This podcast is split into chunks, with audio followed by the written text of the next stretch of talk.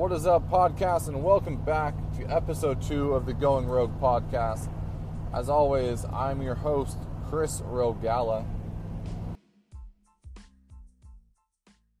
You know, I haven't recorded in about 10 days for a couple of reasons. I mean, to be honest, I haven't had much to say.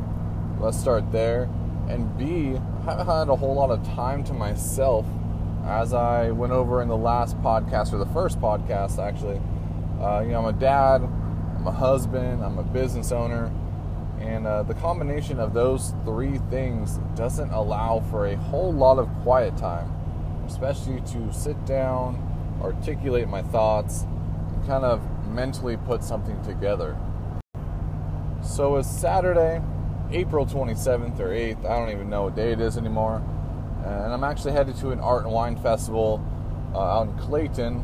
So I have some free time to sit in the car and think about life and my thoughts, and that's why I'm here recording. So, you know, one thing I've been thinking about a lot lately is, you know, the idea of goals or dreams or, you know, really what I want out of life. You know, um, headed to these, you know, obviously I'm headed to this festival and I get to know a lot of people, not just people that come up to the booth, but fellow vendors. And I call them my gypsy family because although we don't know each other outside of this line of work or outside of these shows, it's always good to see them and catch up and chit chat. And it's weird for me that over the past six months, as I've kind of gotten better in a sense of business, I'm starting to give advice. You know, it's it's been interesting giving you know this little family advice as I've grown in business, as I've grown. More importantly, I've grown as a person in the past 12 to 18 months. Um, I was having lunch with my wife the other day, which never happens, um, and we were talking about just growth and where we're going and I told her I don't feel like I'm the same person as I was, and she goes, "You're absolutely not." You know, the amount of positivity that I'm now trying to rub off on people or trying to articulate, it's really had a big change on not only me, but on her, on our relationship, on my friendships. Um, you know, I don't. I don't mess with negativity anymore. Like if you were in my circle and you're just, for lack of better terms, like a negative person or a terrible person, I don't fuck with you anymore. Which brings me to another little side note. Uh, there will be cussing in this podcast.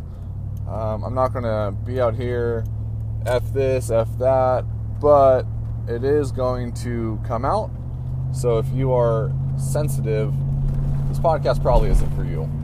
You know, back to talking to my gypsy family about their dreams, their goals.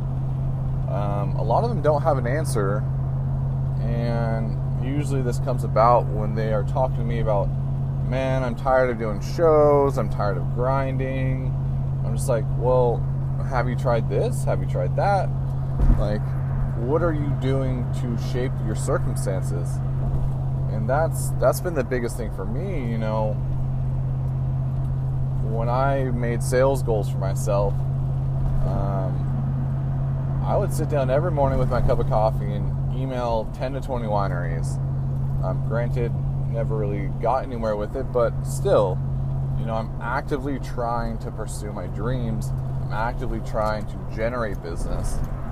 You know, when I had, when I established this business, my goal last year was 30 clients and hundred thousand in sales. And I thought that was just I thought it was high but attainable. And quite frankly, I did not accomplish either one of those goals because of, you know, I thought I could do it, but I knew I didn't have to put in a ton of work to get there. And I fell short. You know, I ended up last year in sales with, uh, let's just say I did 50 in sales and 23 accounts you know, and I kept telling myself, and other people would tell me, like, oh, it's your first year in business. Like, can't expect too much. You can't expect to break even or even make a profit year one. So I sank a, you know, I sank a ton of money on my credit card on into the business. So I was itching and fighting to get back. And you know, really over the past six months, I've really done a lot of self evaluation of why I didn't achieve what I wanted. And quite frankly, it was due to lack of effort. You know, I look at, I achieved most of my success in the first part of the year. And I was like, oh, this business thing is easy. Achieved a little success, and I back up the accelerator and uh, got the results that, that showed that, you know. And this year, I set my goals high.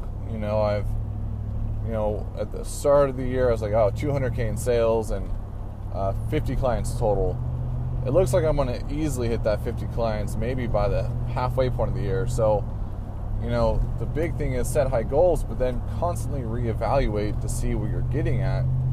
And so I've already raised my goals to 250K in sales and then 100 clients. Uh, that does two things.